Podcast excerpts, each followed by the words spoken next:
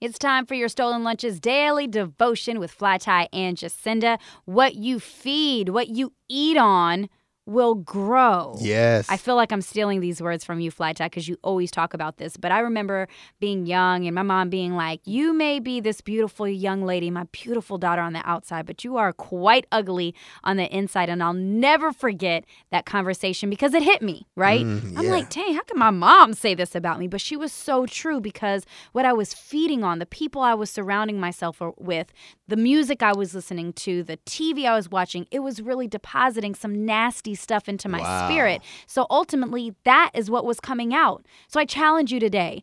What are you feeding on? Because what you feed and eat on will grow, and we want that to be beautiful fruit from God. What you feed on will grow, and what you starve will die. So feed on those positive things today.